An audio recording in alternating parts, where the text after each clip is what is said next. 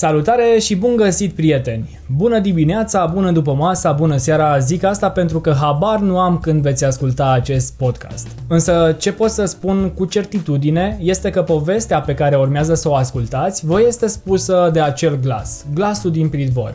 Gata, suntem pe poziții în pridvorul casei bunicilor. Într-o zi de duminică, 26 aprilie 2020, ora 18 și 51 de minute, moment în care vreau să vă fac cunoscută persoana cu care stăm de vorbă astăzi. Dacă data trecută, în primul podcast, l-am prezentat ca fiind un om uh, cu o poveste frumoasă de viață, un om de omenie, de această dată și nu numai, vreau ca acele cuvinte să rămână neschimbate. Cum te simți astăzi, bunicul? Păi tare bine, ca într-o de sărbătoare. Care e nivelul de energie pe care îl ai astăzi? Apoi, e unișor, nu, ca la bătrâni. Când stai mai bine decât da. când muncești, nu? Da, sigur. Foarte bine. E important și repausul săptămânal. Așa că încă de la început vreau să-mi spui două motive pentru care ești bucuros și totodată recunoscător astăzi. Păi bucuros că, că sănătos, ne-a dat Dumnezeu sănătate și pot să mai fac ceva pentru noi. Și eu sunt bucuros pentru că ești astăzi alături de mine și alături de ascultătorii noștri, cei care vor asculta acest uh, interviu. În acest podcast vom vorbi despre îmbrăcăminte, despre efectele sistemului politic din punct de vedere social și despre locul de muncă, mai exact despre statutul profesional. Vom discuta despre toate acestea în linii mari, așa ca să avem o imagine pe ansamblu, ca mai apoi în episoadele următoare să discutăm mai în detaliu despre fiecare temă. Te rog să-mi spui uh, cu care temă doresc să începem, asta pentru că tot ce se întâmplă în acest moment este o discuție amicală din care putem afla și învăța multe. Păi să începem din anii copilăriei de atunci, ca să avem ce să povestim. Așadar să începem cu primul subiect al discuției noastre și anume îmbrăcămintea de altă dată. Cum se făcea îmbrăcămintea? Uh, când eram copil, așa până la înainte de 10 ani, toată îmbrăcămintea se făcea în casă. Și de, cum se spune, pentru zilele de muncă și pentru zilele de sărbătoare, toate se făcea în casă. Și aici, cel mai mare aport avea femeia. În cazul care era, era, cum era mama, ea făcea toată îmbrăcămintea în casă. Și de pentru lucru și pentru sărbători.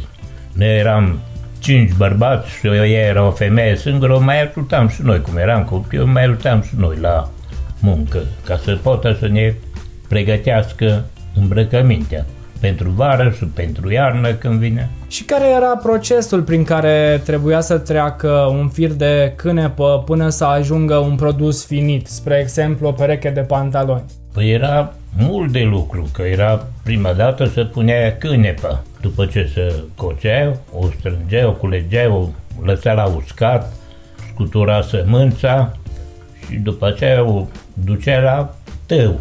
Era tău, era un fel de baltă, așa unde o punea în apă să stea ca să se topască. Era o baltă făcută de om în ajutorul lui pentru da. a topi bă, cânepa. Și mai departe, după ce ajungea cânepa în tău, care era traiectoria? Acolo ea să usca, să ai că slua apă cât îi trebuia și partea lemnoasă a cânepii să se poată rupe, să iasă, o scotea afară din tău și o ducea la spălat, după care o punea la uscat și după aceea o ducea la melețat. Avea un fel de sculă acasă care îi spunea meliță.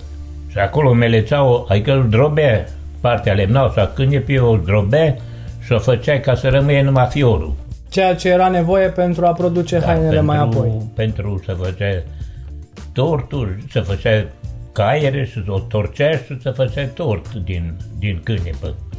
Cam ăsta ar fi procesul așa în mare, adică de când uh, era încă de la cultivare, mai apoi adusă la tău și după aceea să iasă un produs, o materie primă, să zicem așa. Dar după această materie primă, care, care era procesul?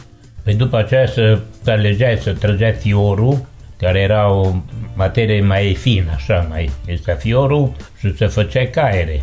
Fiore, din caierele cele de fior, să torcea. Avea torcea și cu manual și avea și mașină pentru torți. La mașină de torți de multe ori îi ajutam și eu, învârteam la mașină ca să o mai scutesc pe mama să o ajut. Că lucra până la 1, la 2 noaptea, era foarte mult, foarte mult de muncă. Și era singură și trebuia să stea. Rar când se culca în jur de 12. Și acest proces uh, trebuia făcut atât pentru hainele de vară, cât și pentru cele de iarnă? Cânipa era numai pentru hainele de vară. Cum am zis, el lucra tare mult, care mai avea câte o fată în familie, în casă, așa era mai ușor pentru femeie. Avea ajutor. Da, avea ajutor. Dar cum era la noi, eram toți numai bărbați, era mai greu, avea foarte mult de muncă. Asta hainele de vară se făcea din câinipă, asta de lucru. Iar pentru sărbătoare era să făcea din bumbac. Din bumbac și mestecate cu câinipă. Da? Se punea un fir de bumbac și un fir de câinipă și se făcea pânză de mestecate, spunea, că era amestecată bumbacul cu câinipă.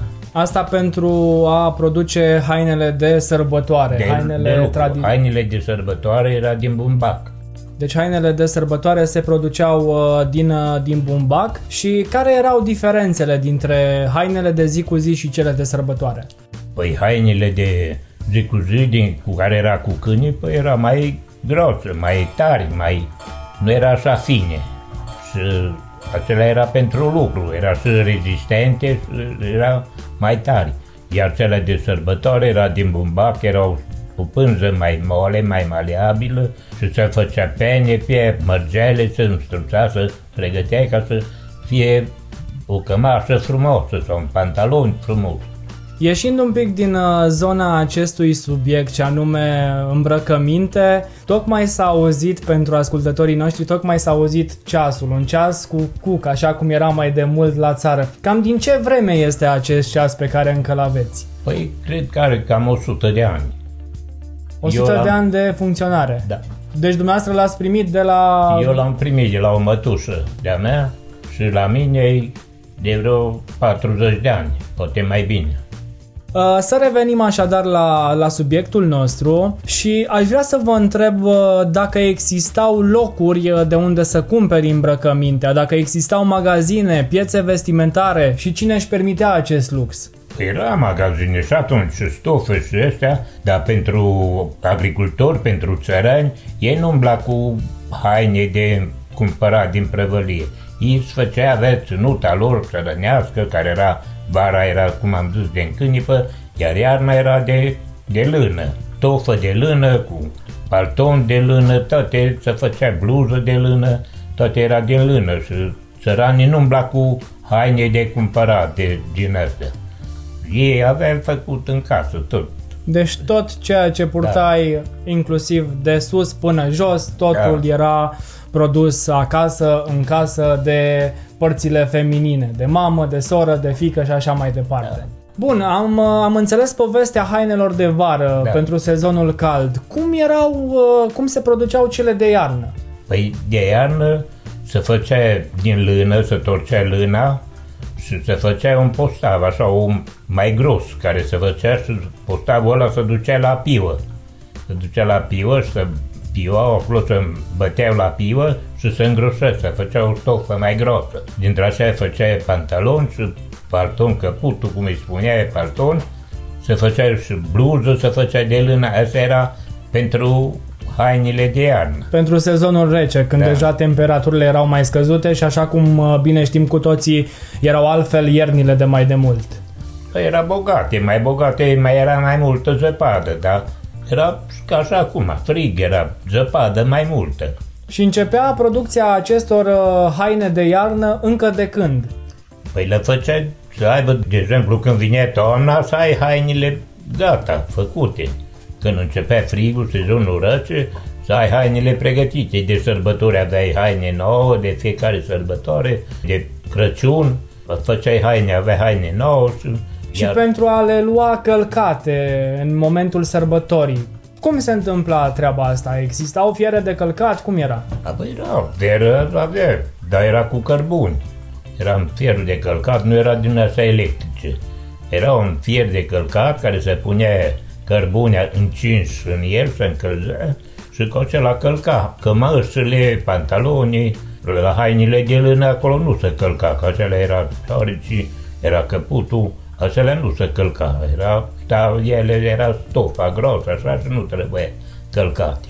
Cum îmi puteți ilustra o zi de sărbătoare din vremea aceea? Cum era când vedeai pe toată lumea că arăta bine, era în haine de sărbătoare, în costume tradiționale? Păi iarna bărbații avea, își făcea, mai ales ficiorii care era scăpat de armată, avea cisme de piele în picioare și avea pantaloni de asta de pânură făcut și cămașă albă cu pană de mărgea sau cum era, bluză, paltonul, căputul, cum îi spuneam, și căciulă, căciulă de iarnă, de, de miel, de blană de miel.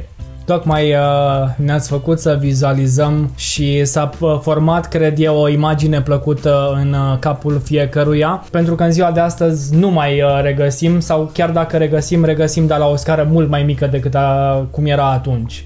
Păi acum s-au pierdut. Bineînțeles că acum au apărut magazine, au apărut haine din astea de, din comerț, toată lumea. Nu mai lucrează atât cum lucra mai de mult în casă să fac. Acum este și poți banii să-i faci să câștigi mai ușor, ai unde să faci bani și cumperi din comerț, este, dar atunci nu prea era și nu era bani așa mulți atunci. Atunci purtai cheltuielile, impozitele și astea Trebuia să mergi la lucru sau să vinzi din produse din casă, cum era brânză, lapte, ouă, din asta de făceai niște bani ca să, ca să poți să-ți plătești impozitul și astea. Sau dacă cumpărai, aveai de cumpărat, de exemplu, cumpărai, era alimente care trebuia să cumperi, care nu se găsea.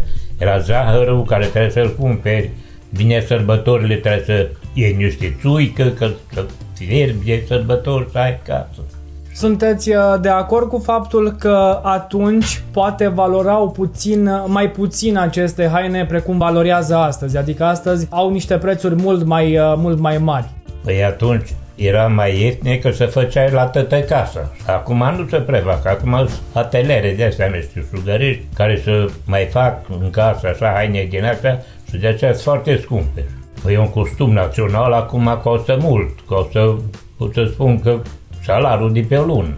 Astea fiind spuse despre îmbrăcăminte, o nevoie mai mult decât o dorință pentru fiecare, mai ales în perioada despre care discutăm, să trecem la subiectul al doilea al podcastului și anume la efectele sistemului politic. Totul într-o lumină bună, aș putea spune, vom vorbi aici despre pionerat, UTC și PCR. În câteva cuvinte, cum ați putea descrie acest sistem? Păi, când eram la școală, în clasele elementare, după 9 ani, care era un elev bun, învăța bine, îl promova și îl făcea pioner. Și ce responsabilități aveai uh, ca fiind pioner? Erai ca un model pentru ceilalți. Erai, că la 9 ani ce responsabilități poți să ai? Dar era ca un model, era, îți da cravată roșie, îți da, avea insigne de pioner, era promovat și mai avea, pentru asta mergea, avea activități pioneri, mergea la corul sau la jocuri, dansuri, se făcea, mergea pe scenă și era, era făcea activități culturale. Deci, cumva, din ce înțelegem, era o inițiere în, în sistemul uh, politic de atunci. Da, păi asta era bun la învățătură, avea recompensat, ai făcea pioner. Și după pionerat urma o altă etapă. Da, păi la 14 ani trecea într-o organizație de tineret, UTC-ul spune. Cei care își doreau să, să da, facă da, acest, da. să meargă în această da. direcție. Și despre ce, ce însemna UTC, această abreviere, de la ce vine? Uniunea Tineretului Comunist, așa este, UTC. Și ăsta era de la vârsta de 14 ani până la 18 ani. La 18 ani trecea în PCR-ul, îi făcea avansa în PCR. Aici când era tineri, avea activități și UTC-ul care făcea, mergea pe la planta de pădure, făcea organiza câte o duminică sau o excursie undeva. Deci cumva niște lucruri pe care nu le puteai face când erai uh, pioner, pentru că erai chiar la început, aveai o vârstă mai fragedă, le făceai în UTC. Da, un era parcurs. o organizație care mergea tot în grup, așa, mai mult, UTC și organiza cu secretarul de UTC sau care era, conducea și și că ne-ați adus aminte, ne-ați spus despre PCR, Partidul Comunist uh, Român. Aici responsabilitățile cred că erau mai mari. Care erau acestea? Bineînțeles că după ce mergeai, făceai armata, veneai din armată, te însurai, erai mai responsabil, trebuie să ai un loc de muncă mai stabil, mai sigur și acolo care era evidențiat în muncă, era membri de partid și de acolo putea să promoveze, să ajungă oameni mari. Au fost care au ajuns secretari de partid, au ajuns chiar au fost de la mină, au avut reprezentant în Marea Adunare Națională. Deci în PCR cumva joaca care era până atunci cu ghilimele de rigoare în UTC uh, și în uh, pionerat devenea serioasă. Adică deja lucrurile deveneau serioase, căpătau cu totul și cu totul altă amploare. Da, bineînțeles. Și așa cum mi-a, cum mi-a spus, uh, au fost și oameni de succes din punct de vedere politic de la noi din zona de pe Valea Năsăudului? Păi au fost că, dar atunci era, nu era care era acum secretarul de partid, care era secretar mai mare de comună sau de raion sau după ce au venit județul, ăștia era plătiți de la, de la Muncasa. Dar ăștia alți care erau organizații mai mici, așa, muncea, lucra și asta era un voluntariat mai mult voluntariat, da, dar era, cumva perfect. ei uh, aduceau ideea de la scară mai mare, de la oameni uh, cu care probabil nu te puteai întâlni tu personal, veneau și aduceau ideea aia și o păi răspundeau păi, în zona... era activiști de partid care se făcea ședințe, se era instructaje, să făcea organizat toată, toată munca asta. Toate treburile astea prin muncă. Da muncă, muncă și iar muncă. Asta așa, așa este, fiindcă ați adus în discuție vorba de muncă. Al treilea subiect al podcastului este în tocmai acesta. Locul de muncă sau mai bine spus statutul uh, profesional. Așa că prima întrebare pe care aș vrea să vă adresez este cum era raportarea ta ca și angajat în fața angajatorului tău? Pe atunci angajatorul era statul, nu era particular. Dacă nu urmai un liceu sau ceva, atunci te angajai până mergeai în armată. Mergeai în armată, făceai stagiul militar, după care veneai să te reangajai tot la locul de muncă unde ai lucrat. Și acolo făceai activitatea, avansai în muncă, în ăsta. Deci cumva îți făceai activitatea pe care o aveai de o dus la bun sfârșit, dar uh, făcând această activitate existau și șanse de promovare în cadrul unei firme. Păi sigur, era, de exemplu, când erai la început, nu aveai cunoștință despre muncă, în meseria care erai sau muncă și erai, aveai un salariu, erai care era mai mic. Și cum progresai, cum treceai anii, îți se mărea categoria de muncă, creștea de la, de la 1 până la 6, era 6 categorii care de salarizare. Deci cumva cu timpul, așa cum se întâmplă și în ziua de astăzi, uh, dacă rămâneai într-o firmă în momentul acela, puteai să ajungi în funcții destul de înalte, chiar și în funcție de conducere, asta dacă erai capabil uh, de așa ceva. Da, păi puteai propune pentru o școală de care era muncitori buni și aveai realizări frumoase, aveai, era, aveai categorie mare, puteai să te propuneai pentru o școală de maestri. Mergeai la o școală de maestri. Mergeai uh, la o școală unde dobândeai din nou alte informații care să te ajute în acest demers. Da, și muncă și în organizarea muncii și tot era prevăzute în școală, care vineai, vineai pregătit.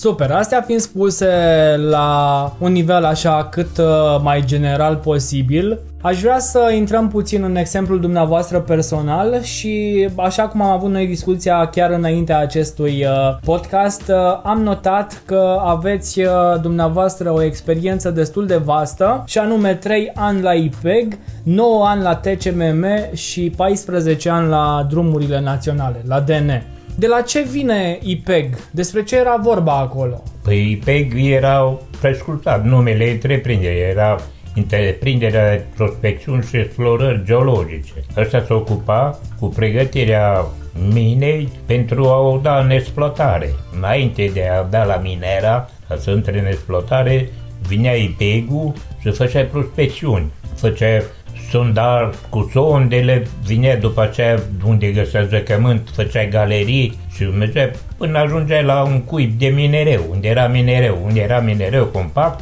acolo oprea, IPEG-ul se oprea și preda la exploatarea mineră, galeria respectivă. Deci era muncă de subteran. Da. Era o muncă grea. Și era sondile, Sondorii era la suprafață și și subteran. Era sonde mai mici care era și subteran. Și ce funcție ați avut acolo? Acolo eu am fost mecanic la o sală de compresoare. Și aceștia au fost uh, primii ani din activitatea dumneavoastră profesională? Păi atunci când am venit din armată, m-am angajat la IPEX, la sala de compresoare, acolo am fost.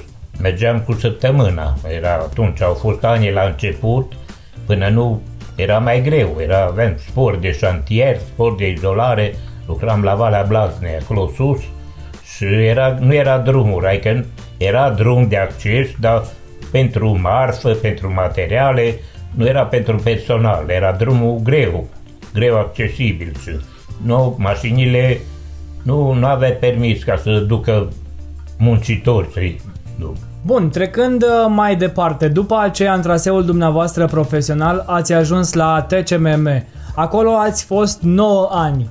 Ce era acest TCMM pentru ascultătorii noștri? Acolo era o întreprindere construcții montaj minere, trustul de construcții montaj minere. Ăsta se ocupa, făcea uzina de preparare a minereului. La asta am o lucrat TCMM-ul, că au venit, pregăteau, făcea ca să nu mai ducă minereu într-alte părți mai departe, au făcut la Rodna aici o stație de preparare a minereului și aducea minereul de la mină și îl prepara în stația de preparare aici. Să alegea, să spăla, să alegea minereu și ducea numai partea finită, o ducea la turnătorii și la... Și care era programul uh, dumneavoastră de muncă? Păi la TCM-ul în timp de vară era 10 ore lucram și timp de iarnă, adică noiembrie, decembrie și până pe martie, așa, era 8 ore. Și aici, propriu zis, uh, ce făceați? Păi eu eram, de exemplu, mecanic la atelier pentru auto și utilaje. Deci atât auto cât și utilaje... Da. Păi aveam mașini care transporta materiale, ducea marfă, aducea, era utilaje care săpa, buldozer, excavator care făcea iazul de decantare, s-a făcut și da, sunt defectat, trebuie să fie mecanic care deser, noi deservem utilajele care când se defecta. Și apropo de, de utilaje, se defecta ușor? Se defecta, că el lucra în condiții grele, deja buldozerele la săpat, la merea pe rocă tare, se defecta, să, trebuie să schimbi, să, uza, să rupea ceva, o piesă, să strica, trebuie să înlocuiești, să schimbi. Dacă credeți că ar mai fi ceva de spus, ceva de adăugat, puteți să adăugați, altfel vom trece mai departe și vom ajunge la drumuri naționale, un alt punct important din traseul dumneavoastră profesional. Păi, cam asta a fost acolo la... A fost o experiență da. din care da. ați învățat multe și ați dobândit uh, da. la fel de multe. Să trecem mai departe așadar la drumuri naționale ați ajuns unde ați uh, stat, de fapt nu ați stat, ați muncit 14 ani. Ce făceați acolo? De acolo avem, s-a făcut o stație de asfalt la Rodna aici și șefii care era, șeful care era la punct de lucru, nu, mă cunoștea că eram Deja aveați de 9 ani dincolo da. și era cumva mână era, în mână. Sigur, eram vecin cu întreprinderea să mă cunoștea și mă, mă, m-a chemat ca să mă duc la stația de asfalt. Și am zis că hai că e mai aproape, să acasă, că acum la Rodna, la TCMM-ul, la, aici în Rodna, stația de, pre, uzina de preparare, era spre terminat și s-a făcut la Valea Mare, acolo mai sus, o uzină de preparare, mai lângă mină, acolo, ca să, acolo să scoate direct din mină să intre în uzina de preparare, să nu mai fie transport. Să fie mai uh, repede da. făcut acest proces. Da. Și era mai departe, era la vreo 14 km de casă, de aici de Rodna. Și am zis că hai că dacă s-a evit postul ăsta aici în Rodna, să nu mai fac naveta până la Valea Mare. Și m-am mutat cu lucru aici la stația de asfalt.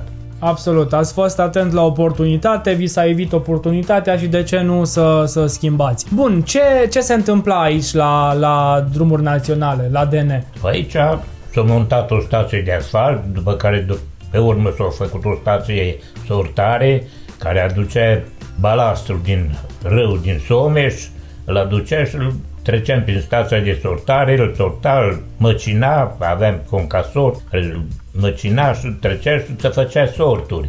Era, era benzi separatoare, unde se făcea sorturi, nisip o parte, sorturi la parte și cu astea se prepara asfaltul. Era, se stabilea cantitatea de sort din fiecare sort și cu nisip și era niște predozatoare care, unde se punea sorturile și nisipul și reglai dozarea ca să se facă în proporție cum se cerea rețeta la asfalt. Deci aveați o rețetă, aveați da, niște rețete după și care vă... Păi nu puteai să-l faci, ori să bagi numai piatră sau numai nisip. Îl făceai după o rețetă care să iasă un asfalt bun, de calitate.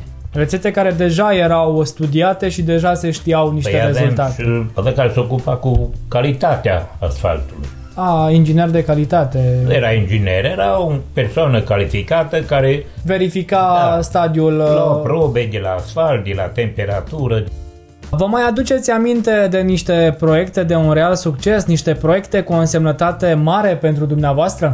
Păi nu pot să spun chiar proiecte, dar ce, așa ca un lucru ce a fost mai de însemnătate, a fost că am fost detașat la Fetești, au făcut acolo podurile dunărene acolo și am fost detașat o perioadă de vreo trei luni acolo la podurile dunărene și așa a fost o lucrare mare a Clujului.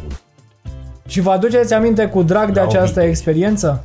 Da, păi cum era, a fost o lucrare mare acolo și era, era mândru că nu, ai făcut parte și tu din colectivul ăla acolo.